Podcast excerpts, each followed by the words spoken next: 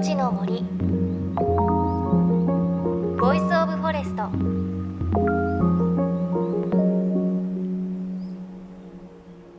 おはようございます。高橋真理恵です。JFN38 局を結んでお送りします。命の森 Voice of Forest。この番組は森の長城プロジェクトをはじめ全国に広がる植林活動や自然保護の取り組みにスポットを当てるプログラムです。各分野の森の賢人たちの声に耳を傾け森と共存する生き方を考えていきます。さあ12月7日月曜日は二十四節気の大雪大きい雪と書いて大雪です。寒さが一段と厳しくなり雪も多くなる頃です。いや寒いの本当にね嫌だなって思う時もありますがただ食べ物でこの時期美味しくなるものたくさんありますよね。やっぱり私は何と言ってもお鍋かなと思います。気温が下がって急に家でお鍋をやる回数も増えて今年はしゃぶしゃぶとおでんと豆乳鍋とかをやりましたかね。あの母がお土産で買ってきてくれた京都の黒七味っていうのがあってそれを今年からちょっと加えるようにしたんですけれどそしたら味にぐっと深みが出てすごく美味しくなりました。あのお鍋って本当にその土地ならではの食材とか食べ方があるので皆さんもいろいろな食べ方されてるんじゃないでしょうか。何かおすすめがあったらぜひ教えてほしいななんて思います。さあ今週は先週に引き続き11月5日津波防災の日に行われたシンポジウムの模様をお届けします。東京 FM ホールを会場に行われたこのシンポジウムでは宮城県岩沼市の千年希望の丘など森を活用した津波防災についてさまざまな分野の専門家が講演を行いました。その一人が森林分子生態学という植物を DNA レベルで研究する研究者東北大学大学院准教授の須山義久さんです。津波から命を守る森づくりや植樹について植物の専門家須山さんはどう考えているんでしょうか？植樹というのはまあ未来に対して責任の生じる行為だと言えます。なぜならば未来の環境をに影響を及ぼすからです。あのコンクリートで作られた防潮堤とかビルとはわけが違うんですよね。なぜかというと木は生きてるからで生きて成長して、えっと、将来の環境を作るからです。でそれだけじゃなくてここはまあ僕の専門に入るんですけれども、まあ、花を咲かせます。で花を咲かせれば花粉を飛ばします。種を作ります。そうなると周りの自然環境にも影響を及ぼすんですよ。未来の環境に影響を及ぼす。従って植樹というのはより良い未来の環境を導くと。そういうことは言えると思います。2番目が今日の僕の本題でして生物というのには地域性があります。地域によって違うということです。これはもう一般的にそうです。なぜならば各地域には各地域それぞれの歴史環境そういったものが異なるからです。その歴史の上でその場所にいるというのが基本です。したがって地域性を無視した植樹は自然破壊にもなり得ます。もちろんするなっていうことそんなことも言ってるわけじゃないですよ。より良いためにどうしたらいいかということを私言いたくてわざわざこういうショッキングな言葉を使ったんですけれどもこれは本当です。無視した植樹は破壊になり得ます。えっと、例として、えっと、今日お話しするのは、まあ、森の防潮堤の植樹に使われている、まあ、代表種の一つでもあります。タブの木という木です、まあ、こういった非常に大きな木になる木で、えっと、東北地方の海岸では、えっと、代表的な広葉樹というふうに言うことができます、まあ、日本の代表的な常緑の、まあ、常に緑の広葉樹という言い方もできます、まあ、東北地方というのはもうほほとんど北限にあたります、えっと、太平洋側では岩手県です。で、まあ、南の方は台湾とか中国本土にもあります。これがタブノキという種の分布域です。もちろんこのように広い範囲に分布するので地域地域にそれぞれ違ったタブノキというのが存在するわけですけれども全国から集めました。で、えー、と337個体から取ってきて DNA を比べました。全体として3つのグループに分かれるということが分かりました。西関東東北ときっぱり分かれるです。もちろん多少のノイズはありますよ。ありますけれども、えっと、一体この3つのグループがどれぐらいどういった経緯で分かれてきたのかあるいはどれぐらいの年代に分かれてきたのかということを解析することができるんですね。で過去これが分かれたのは少なくとも数万年前なんですよ。氷河時代寒かった時には東北地方がないわけです。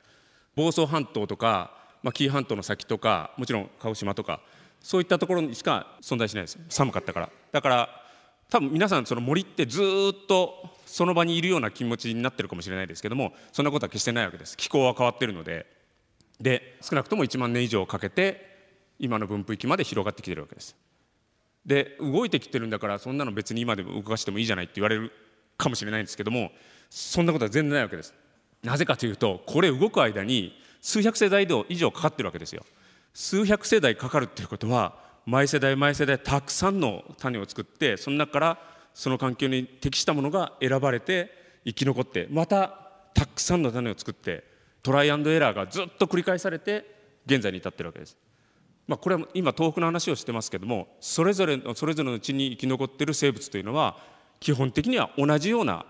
歴史を持ってるわけですよ。そういったものが各地に根付いてるわけなのでそうやって考えるとなかなかちょっと郷土愛みたいなのが生まれないんですかね。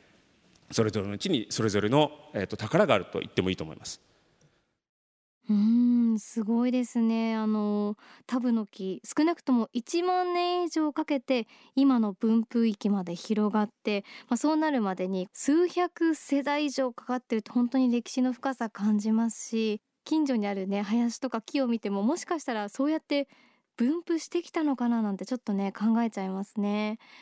さということで須山さんはこのタブノキという樹木の DNA を全国的に調査同じタブノキでも東北とそれ以外では別のグループに分かれることを突き止めているんですがこの調査結果植樹や森づくりをする上で大変大きな意味があるんです。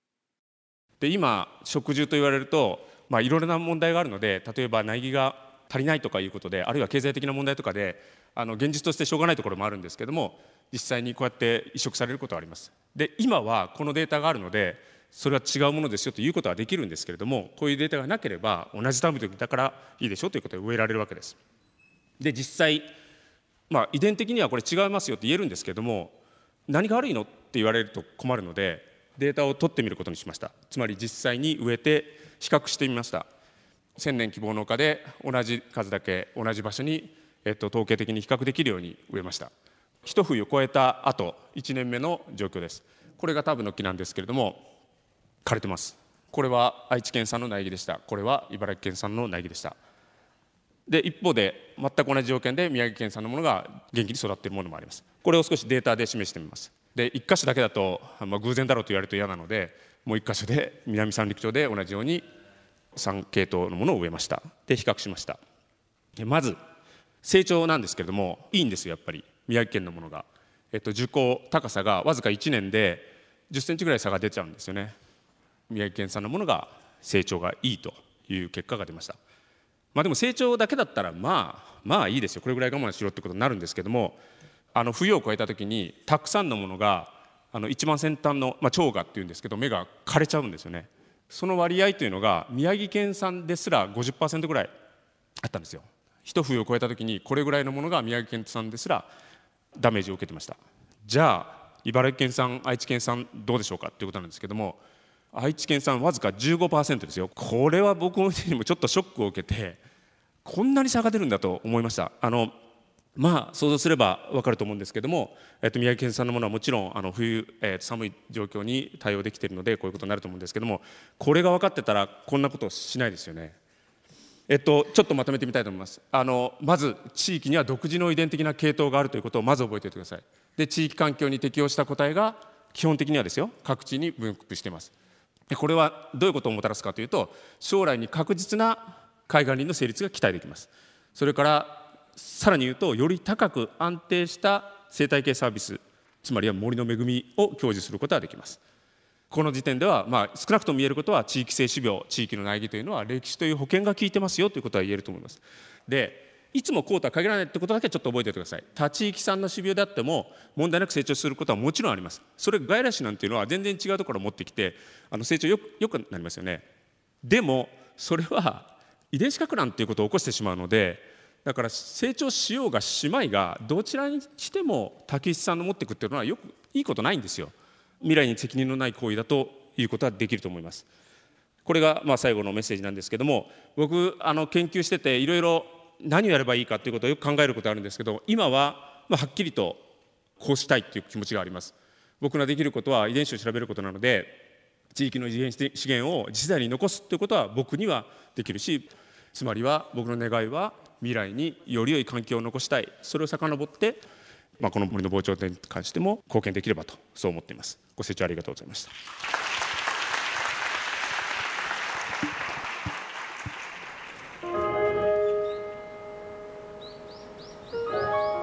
の森。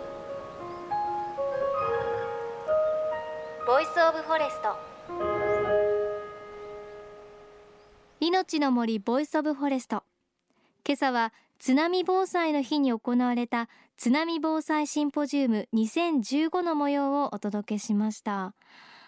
いやすごくこう興味深いというか本当に勉強になる話でしたね。あのこの番組でずっと一緒に取材をしている森の頂上プロジェクトですがこのプロジェクトで食事をする時というのはもともとその土地にある潜在自然植生これにしっかりこだわって食事をしてきています。で今日はあの須山先生のお話で改めてこう納得できたんですがあの須山さんおっしゃってました。遺伝的な系統があるということ植物にはしっかりそういう系統があるということは覚えておかなくてはいけない。で地域環境に適応した個体が基本的には各地に分布しているということでしたね。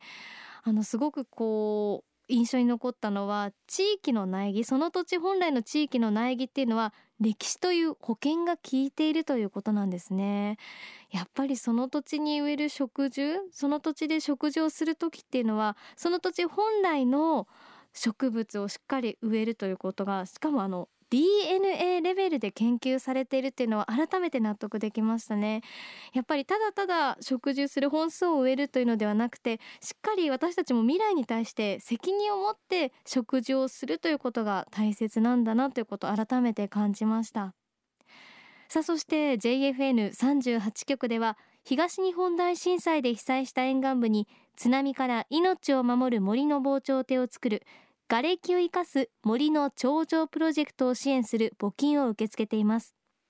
この森の頂上プロジェクトに取り組んでいる AIU 損害保険株式会社では中小企業を災害や事故から守る損害保険のラインナップビジネスガードを提供。AIU ではこのビジネスガードの新規契約企業1社に対してどんぐりの苗木1本を植樹する活動を行い被災地の復興日本全国の防災減災と環境保全に取り組んでいます。森の長城プロジェクトについてはこの番組のブログをご覧ください。さ番組ではあなたの身近な森についてメッセージお待ちしています。メッセージは番組ウェブサイトからお寄せください。命の森 Voice of Forest。お相手は高橋真理恵でした。の森の森。ボイスオブフォレスト。